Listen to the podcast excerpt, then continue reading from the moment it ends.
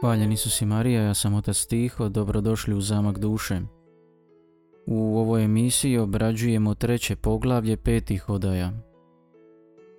Duša ovdje počinje primjećivati prebogate valove ljubavi kojom Bog traži da je zahvati.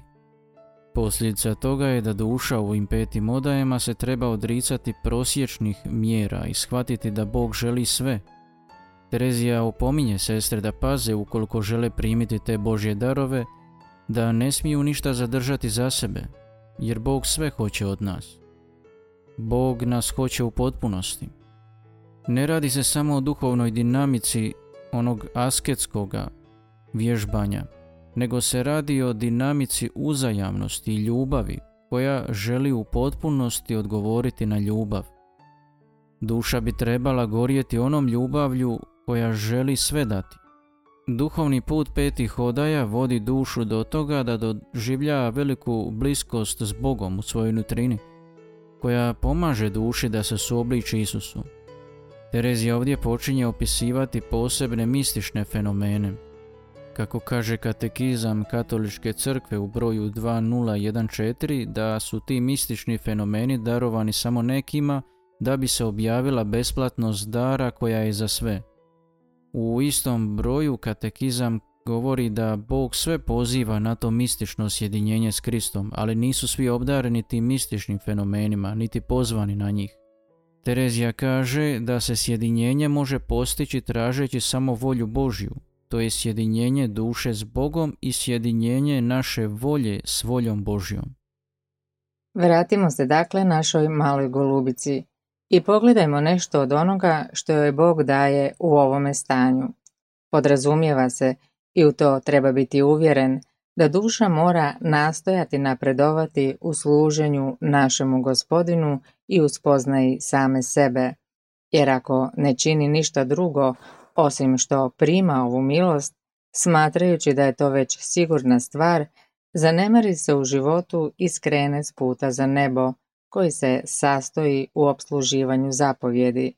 Dogodit će joj se kao onom leptiriću što izlazi iz gusjenice koji izleže sjeme da dadne život drugim leptirićima, a on sam umire i ostaje mrtav zauvijek.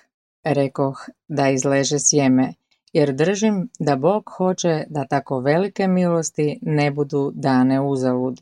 Zbog toga, ako se ova duša ne okoristi ovom milošću, on čini tako da bude od koristi drugima. Po željama i spomenutim krepostima koje dolaze po ustrajnosti u dobru, ova duša uvijek uzrokuje korist i drugim dušama i grije ih svojom toplinom. Naprotiv, može ostati želja da bude na korist drugima i nakon što misli da je izgubila svu toplinu, uživajući da budu spoznate milosti što ih Bog daje onome tko ga ljubi i služi mu. Ova golubica o kojoj Terezija ovdje govori je u biti leptirica u koju se pretvorila ona gusjenica iz prethodnog poglavlja.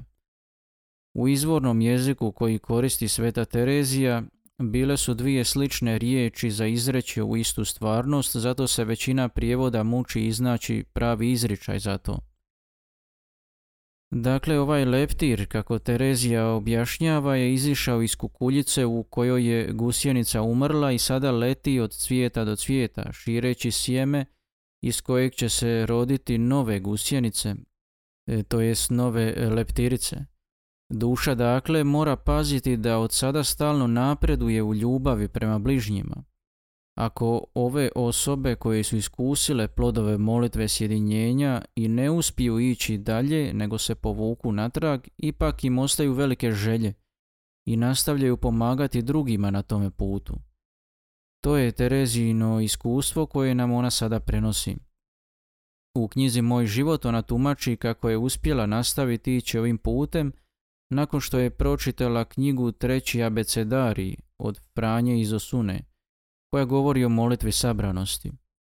Bog je tako blagoslovio njezine napore da joj je dao dar molitve mira, a ponekad i molitve sjedinjenja.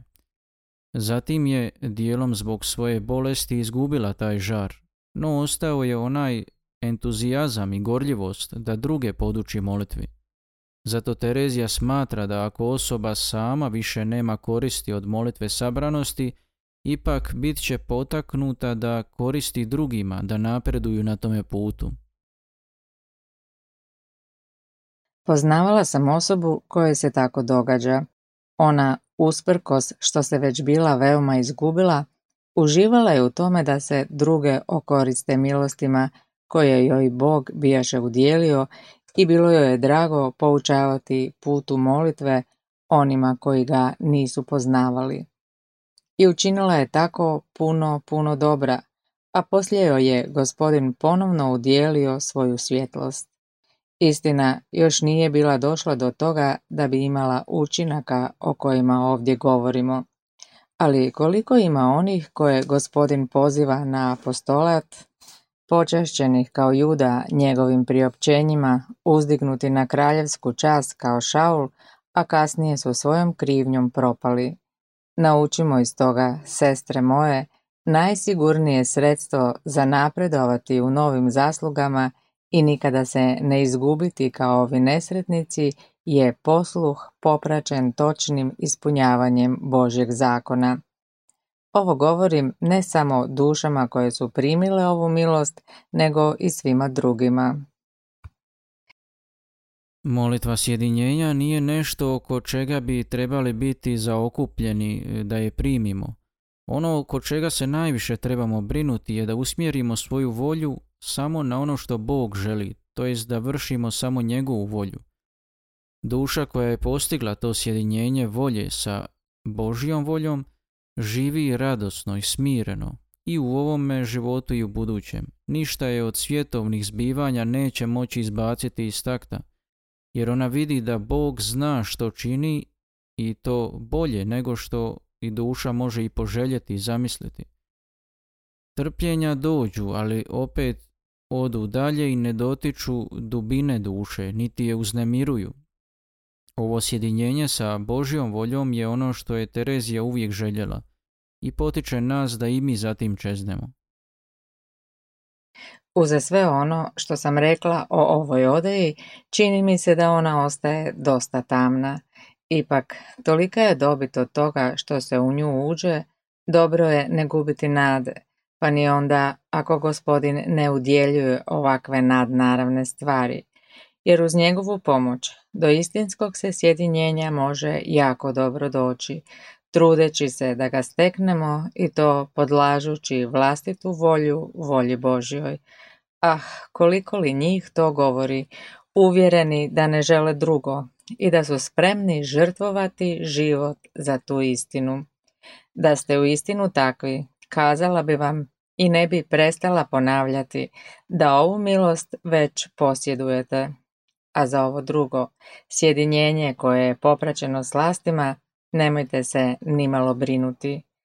Ono što je najdragocijenije kod ovog drugog sjedinjenja u potpunosti ovisi o ovome o kojem sada govorim.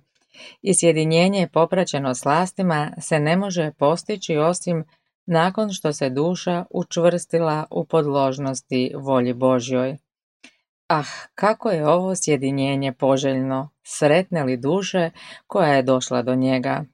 Živjet će u miru u ovom i u drugom životu.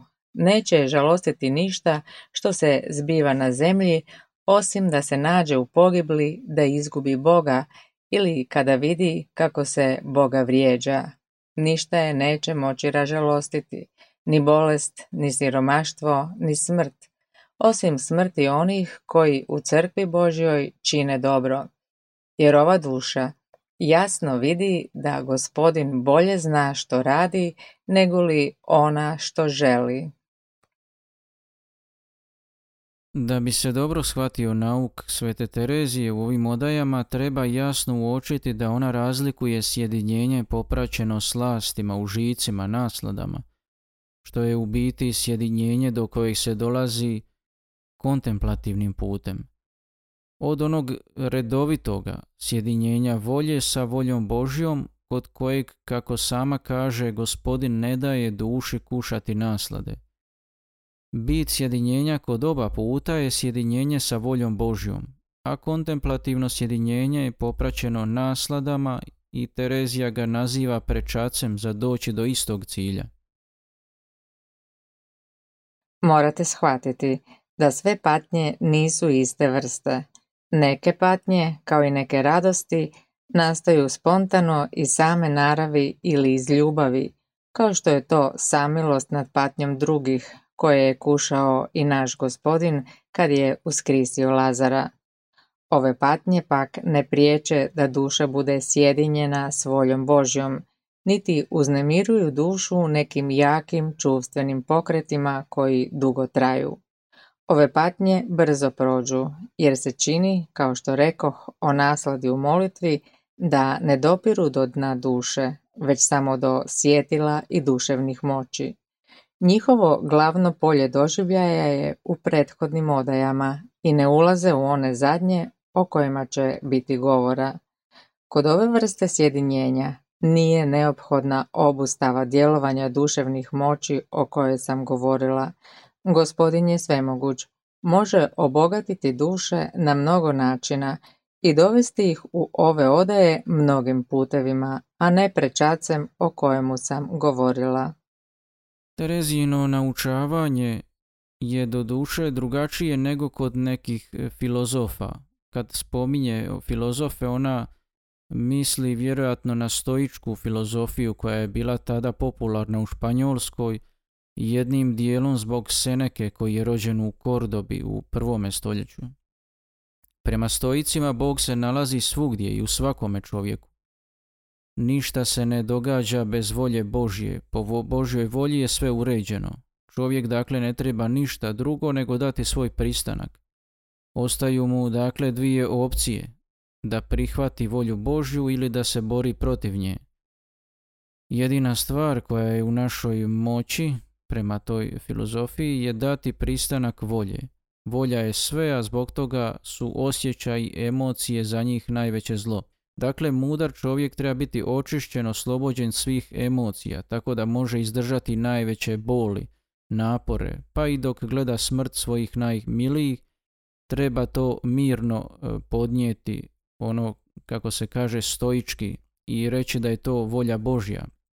Evo tako su smatrali stoici, a za Tereziju trpljenja dolaze i od naše ljudske naravi i ona daje ovdje primjer uskrsnuća Lazara. Biti sjedinjen sa voljom Božjom ne znači biti oslobođen iskustva žalosti, tuge, ni drugih emocija, kako su to smatrali stoici. Ono na što nas Terezija usmjerava je vježbanje u ljubavi, ljubavi prema Bogu i ljubavi prema bližnjemu. Uvjerite se, dakle, kćeri moje, da gusjenica apsolutno mora umrijeti i k tome umrijeti na vaš teret. U drugom sjedinjenju, popraćenom slastima, puno joj pomaže umirati za novi život koji ju čeka, ali ovdje ju mi sami trebamo ubiti, nastavljajući ipak još živjeti u ovom životu. Izjavljujem da će se to dogoditi uz velike borbe s puno više napora, ali čeka nas nagrada, toliko veća koliko je veća pobjeda a da je to moguće dostići, ne smije se sumnjati, samo ako je sjedinjenje s voljom Božjom istinsko. To je sjedinjenje koje sam željela cijelog života. To je ono što uvijek tražim od našega gospodina jer je najočitije i najsigurnije. Ah, jao nama, kako je malo onih koji do njega dolaze. Smatra se da je sve učinio onaj koji je stupio u redovništvo i čuva se da ne uvrijedi Boga, ali jao, ostaju još neki crvi koji se ne daju razotkriti dok nam poput onog crva koji je Joni pregrizao bršljan ne razore sve kreposti samoljubljem, precjenjivanjem samoga sebe, olakim suđenjem bližnjih, makar to bilo u malim stvarima, određenim nedostacima ljubavi prema bližnjima koje ne ljubimo kao same sebe. Ako nerado ispunjamo svoje dužnosti i to samo zato da ne padnemo u grijeh, i ako smo daleko od onih potrebnih stanja, da potpuno budemo sjedinjene s voljom Božjom. Po vama, kćeri, u čemu se sastoji volja Božja? Da budemo tako savršene, da budemo jedno sa sinom i s ocem, kao što je to gospodin molio. Koliko nam još nedostaje da do toga dođemo. Kažem vam da dok ovo pišem, činim to s velikom mukom, vidjevši da sam svojom krivnjom još tako daleko od toga. Za doći do toga ne treba nam gospodin davati velike utjehe. Dosta nam je dao kad nam je poslao svoga sina da nam pokaže put. Nemojte misliti da se suobličenje volji Božoj sastoji u tome da ako mi umre otac ili brat, da zbog toga ne osjećam žalost ili da s radošću podnosim eventualne tegobe i bolesti. Bila bi to dobra stvar, ali neki puta moglo bi to biti plod čisto ljudske suzdržanosti, jer ukoliko vidimo da ne može biti drugačije, onda od onoga što je neizbježno činimo krepost. Koliko su takvih i sličnih stvari znali učiniti filozofi sa svojom mudrošću. Za nas se volja Božja sastoji samo od dvije stvari, a to su ljubav prema Bogu i prema bližnjemu. To je ono prema čemu trebaju težiti svi naši napori. Čineći to, savršeno vršimo volju Božju i tako smo s njime sjedinjene. No, kako smo daleko od obsluživanja ovih zapovjedi na način kako to zasluže ovaj gospodin, neka se gospodin udostoji udjeliti nam da jednoga dana dođemo do ovoga stanja, jer je u našim rukama ako hoćemo.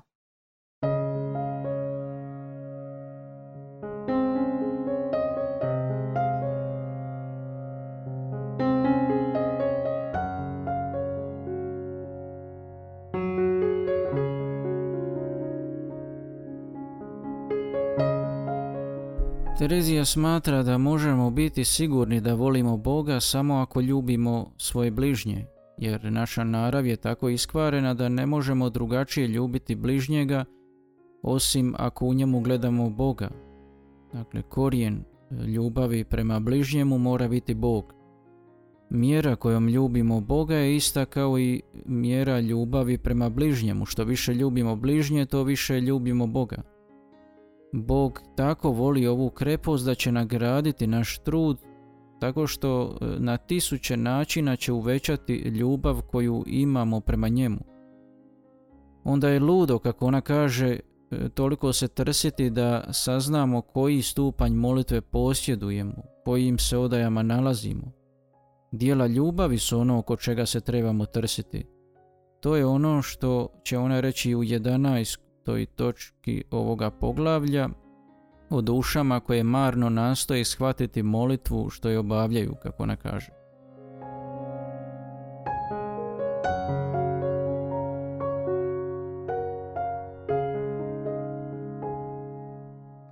Najsigurniji znak, po mojem mišljenju, za razaznati da li obdržavamo ove dvije zapovjedi, jest vidjeti s koliko savršenstva vršimo ljubav prema bližnjemu. Premda ima puno pokazatelja za uvidjeti ljubimo li Boga, ipak ne možemo nikada u to biti posve sigurni, ali to možemo biti kad se radi o ljubavi prema bližnjemu. Naprotiv, što više budete uvidjele da ste uznapredovale u ljubavi prema bližnjemu, to ćete više uznapredovati i u ljubavi prema Bogu.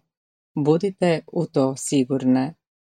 Tolika je ljubav kojom nas Bog ljubi, da će nam na tisuću načina kao nagradu za ljubav koju gajemo prema bližnjemu učiniti da poraste ljubav kojom njega ljubimo. U tome nema sumnje. Jako nam je važno da dobro pazimo kako u tome postupamo. Ako u tome budemo uvelike savršene, sve smo napravile. Ali zbog bijede i krhkosti naše naravi, smatram da nećemo nikada uspjeti posjedovati savršenu ljubav prema bližnjemu, ako se ne potrudimo da se ona rodi iz istoga korijena ljubavi prema Bogu.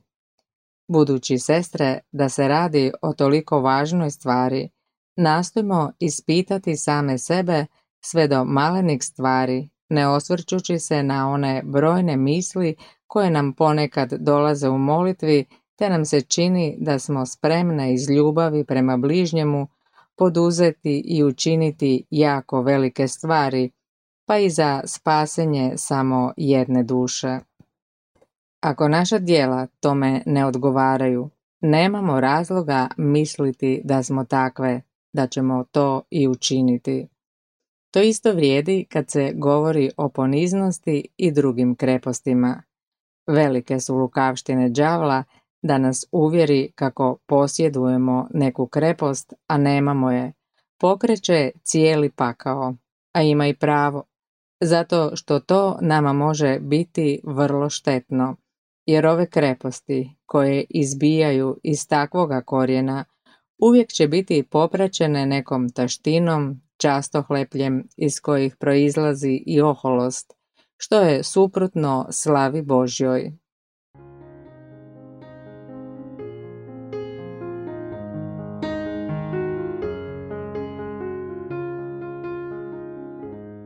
Naš gospodin kaže, Terezija traži od nas ljubav prema Bogu i prema bližnjemu. U tome se trebamo truditi i u potpunosti vršiti volju Božju i bit ćemo s njim sjedinjeni. Ona ukazuje na ljubav prema bližnjemu kao znak naše ljubavi prema Bogu, kako smo rekli, kao savršeno ispunjenje volje Božje. To je po njenom svačanju najsigurniji znak, ali isto tako naglašava da ta ljubav prema bližnjemu mora proizlaziti iz istoga izvora, odnosno iz ljubavi prema Bogu. Dakle, ljubav prema Bogu ima prvenstvo, ali ljubav prema bližnjemu je znak raspoznavanja kvalitete ljubavi prema Bogu.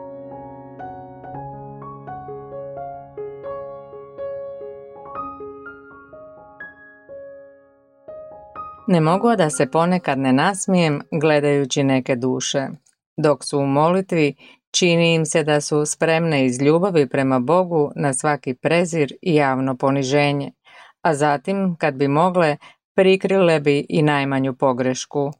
A da i ne govorimo ako im se pripiše neka pogreška koju nisu učinile. Bog da nas oslobodi. A tko ne može podnijeti ove stvari, neka se dobro čuva, da ne računa na ono na što misli da je sam u sebi utvrdio i odlučio, jer njegove odluke su samo plodovi čistog umišljaja mašte, a ne učinkovita odlučnost volje, jer bi u tome slučaju stvari bile potpuno drugačije. Upravo po umišljaju mašte, đavao postavlja svoje zamke i svoje prevare, a onima koji su premalo poučeni, kao što smo to mi žene, može postaviti premnoge zamke jer ne znamo uočiti razliku između čina duševnih moći i mašte, niti mnoge druge stvari koje su u našoj nutrini. O, sestre, kako je lako razlikovati među vama tko ima istinsku ljubav prema bližnjemu od onih koji ju nemaju tako savršeno. Kad biste shvatili koliko je važna ova krepost, ne biste se oko drugoga trudile. S obzirom na ljubav prema bližnjemu, ovdje valja poslušati riječi svete Edith Stein ili Terezije Benedikte od križa. Ona ovako kaže, ako je Bog u nama i ako je On ljubav, mi ne možemo ne voljeti našu braću. Tako naša ljubav prema bližnjemu daje mjeru naše ljubavi prema Bogu. Prirodna ljubav se obraća onima koji su nam blizi po krvnim vezama, karakternim sklonostima ili zajedništvom interesa. Ostali su stranci koji nam nisu ništa pod navodnike ili koji nam čak mogu biti odbojni. Za kršćanina ne može postojati stranac.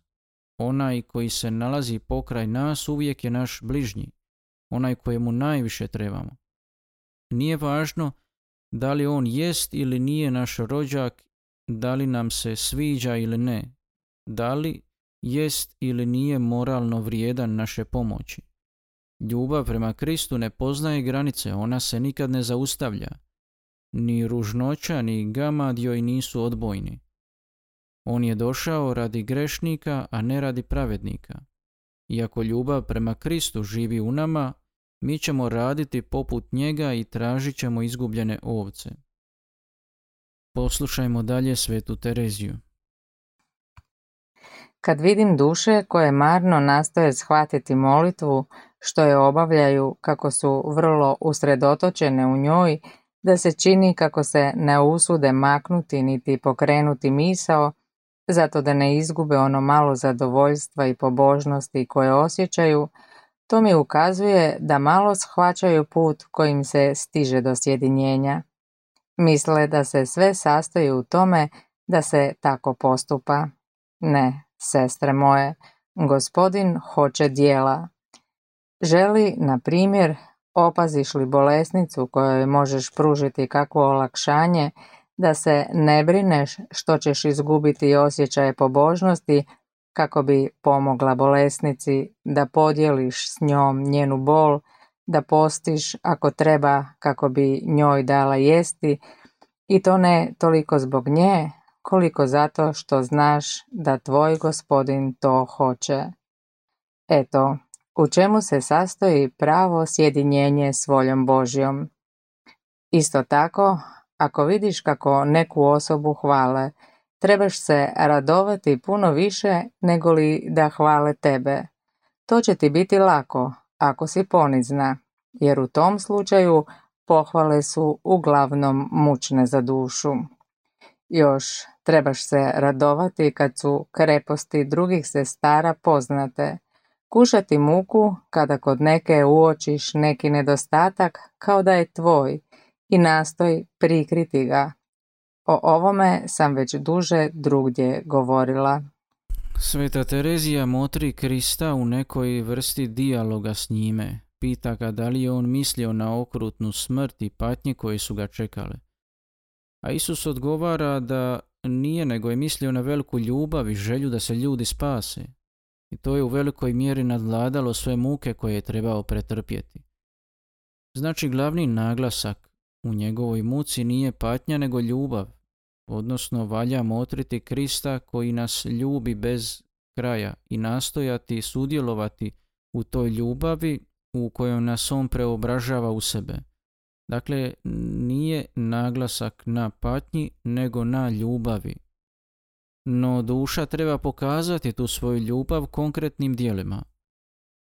Terezija navodi neke primjere iz života u samostanu. Kaže, ako je neka sestra bolesna, trebaju iskazati čine pažnje i ljubavi, a ne propuštati to iz straha da će se izgubiti vlastita pobožnost. Kaže, ako treba ti posti, ali njoj da jesti. Ako se čuju pohvale na račun bližnjega, duša se tada treba radovati, kao da nju se samu hvali. Dakle, nema nikakve zavisti. Ako ima poniznosti, onda je upravo takav doživljaj u duši. Duša se raduje krepostima svojih bližnjih, svojih sestara i trpi zbog njihovih mana. Sve su to znakovi zrele ljubavi prema bližnjemu. Sestre, uviđam da bismo bile izgubljene ako bi u ovome bilo nedostataka. Bože daj da se to nikada ne dogodi. Uvjeravam vas da čineći onako kako vam kažem, doći ćete do ovoga sjedinjenja, a ako budete suprotno činile, budite sigurne da nećete do njega nikada doći, usprkos vaše pobožnosti i što možda kušate duhovne slasti do te mjere da smatrate da ste do njega došle, pa vam se učini da ste stigle do nekih malih uskita u molitvi smirenosti, na temelju kojih se nekim dušama odmah pričinja da je sve učinjeno. Molite gospodina, neka vam udjeli savršenu ljubav prema bližnjemu i pustite njega neka radi. On će vam dati više nego možete poželjeti ako se s vaše strane potrudite i nastojite u svemu da zadobijete tu ljubav i prisilite svoju volju da u svemu pristane na volju vaših sestara, pa makar to bilo i na uštrb vaših prava. Te usprkos svih odbojnosti vaše naravi zaboravite svoje dobro radi njihovoga i nastojte, kad se pruži prilika, preuzimati na sebe svaki napor da od njega oslobodite druge. Nemojte misliti da vas ovo neće ništa stajati i da ste već sve učinile. Pogledajte koliko je našeg zaručnika stajala ljubav kojom nas je ljubio da nas izbavi od smrti, umro je okrutnom smrću na križu.